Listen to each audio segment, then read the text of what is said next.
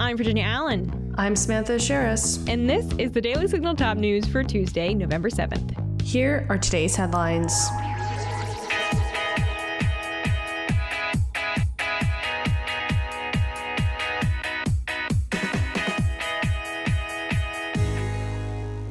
It is election day here in the USA. In Kentucky, Democrat Governor Andy Beshear, who is an incumbent, faces a challenge from Republican Daniel Cameron.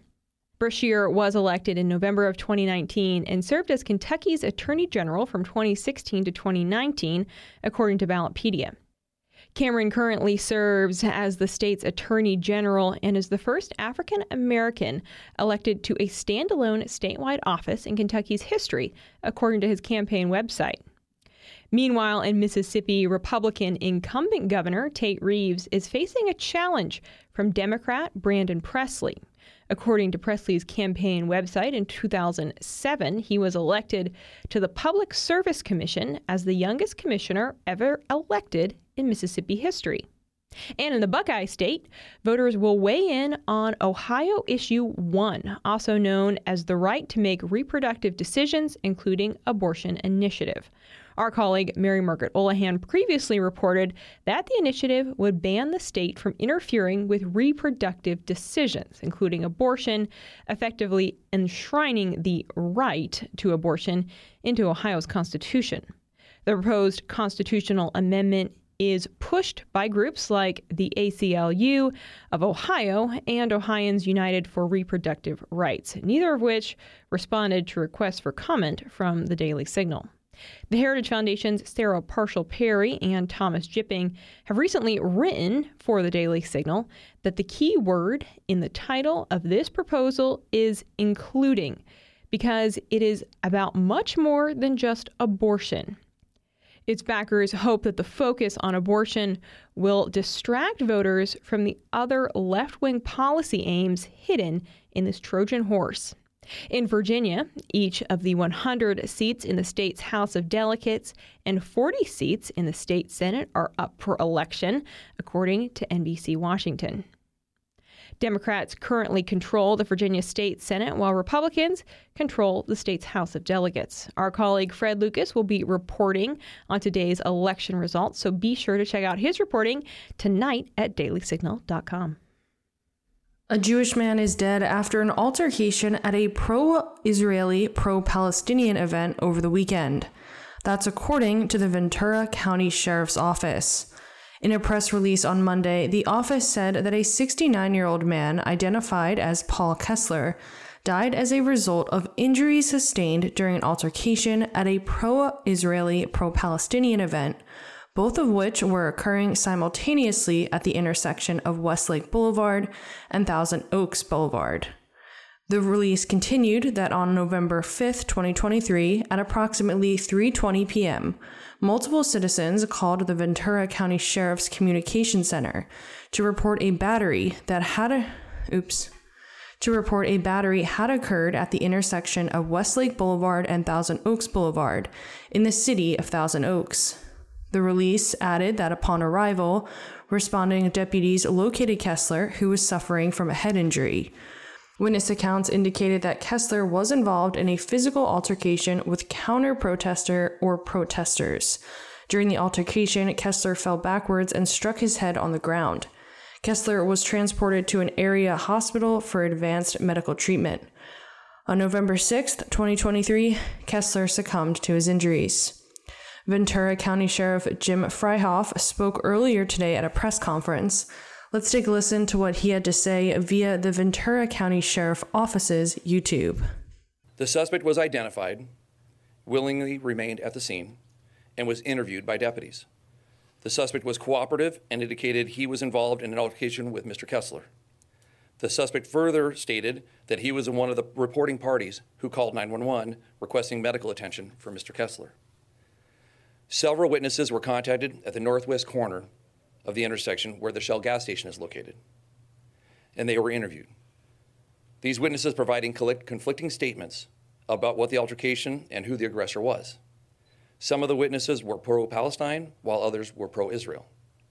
During the investigation, At the scene, deputies determined that the altercation with Mr. Kessler, he fell backward and struck his head on the ground.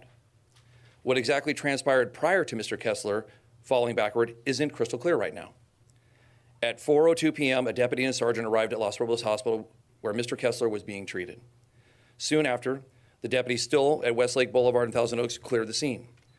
Mr. Kessler was listed as being in critical condition by Los Robles Hospital staff.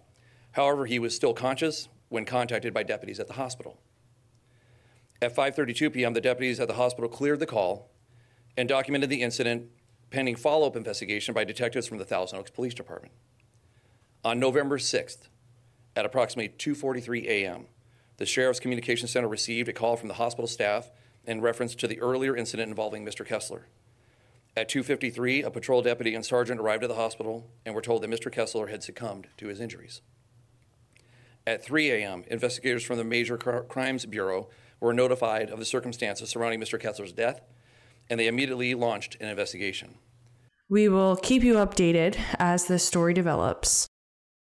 Nashville Police Chief John Drake confirmed that leaked pages of the Nashville Shooters Manifesto are real.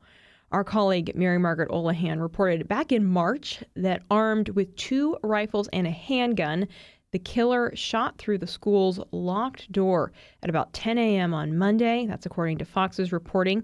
The shooter then went upstairs to the second floor where she reportedly opened fire. Mary Margaret Olohan has been reporting updates from this shooting that again happened back in March. And on Monday, she reported that commentator Steve Crowder posted photographs of pages that he said were part of the manifesto of this school shooter. In a statement released on Monday, Drake said, I am greatly disturbed by today's unauthorized release of three pages of writings from the Covenant shooter. This police department is extremely serious about the investigation to identify the person responsible. And the statement continued this action showed a total disregard for Covenant families, as well as the court system, which has control of the shooter's journals at the present time due to litigation filed earlier this year. It is now pending in Davis County Chancery Court and the Tennessee Court of Appeals. And for our final story today, the House Judiciary Committee and the Select Subcommittee on the Weaponization of the Federal Government released a report on Monday titled The Weaponization of Disinformation, Pseudo Experts, and Bureaucrats How the Federal Government Partnered with Universities to Censor Americans' Free Speech.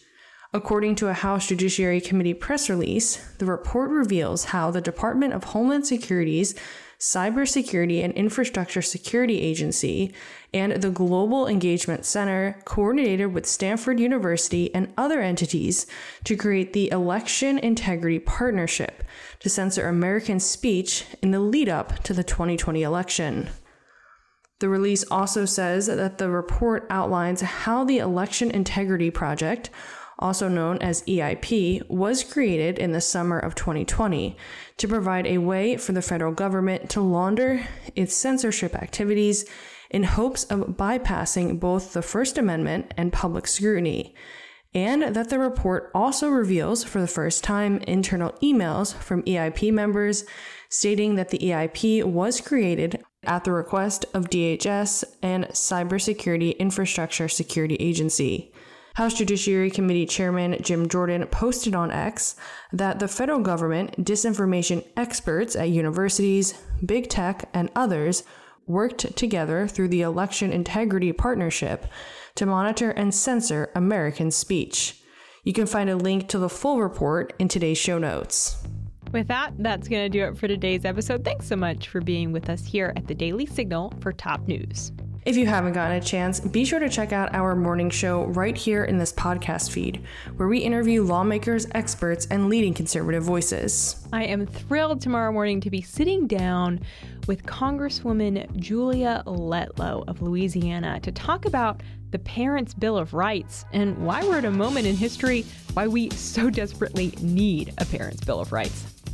Also, make sure you subscribe to the Daily Signal wherever you get your podcasts and help us reach even more listeners by leaving a five star rating and review. We read and appreciate all of your feedback. thanks again for being with us today. Have a great night. We'll see you right back here tomorrow morning for my conversation with Congresswoman Julia Letlow. The Daily Signal podcast is brought to you by more than half a million members of the Heritage Foundation. Executive producers are Rob Bluey and Kate Trinko. Producers are Virginia Allen and Samantha Aschieris. Sound design by Lauren Evans, Mark Guiney, and John Pop.